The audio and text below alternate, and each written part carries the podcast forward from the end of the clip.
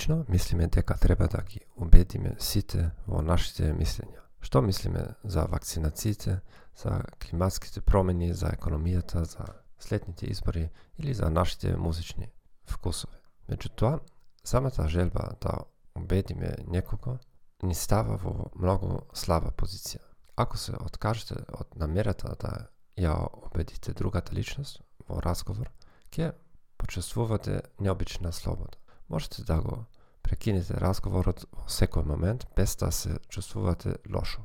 Можете едноставно да преминете на друга тема. Сакам да слушам класична музика и да свирам виолина. Дали навистина треба да убедам некој што мисли дека modern talking е најдобрата музика во светот или дека е важно да се читаат книги.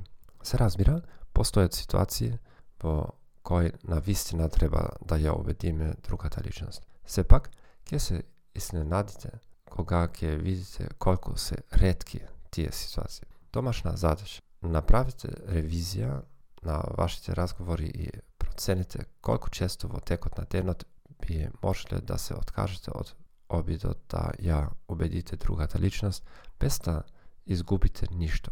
Вие благодарам и спокон.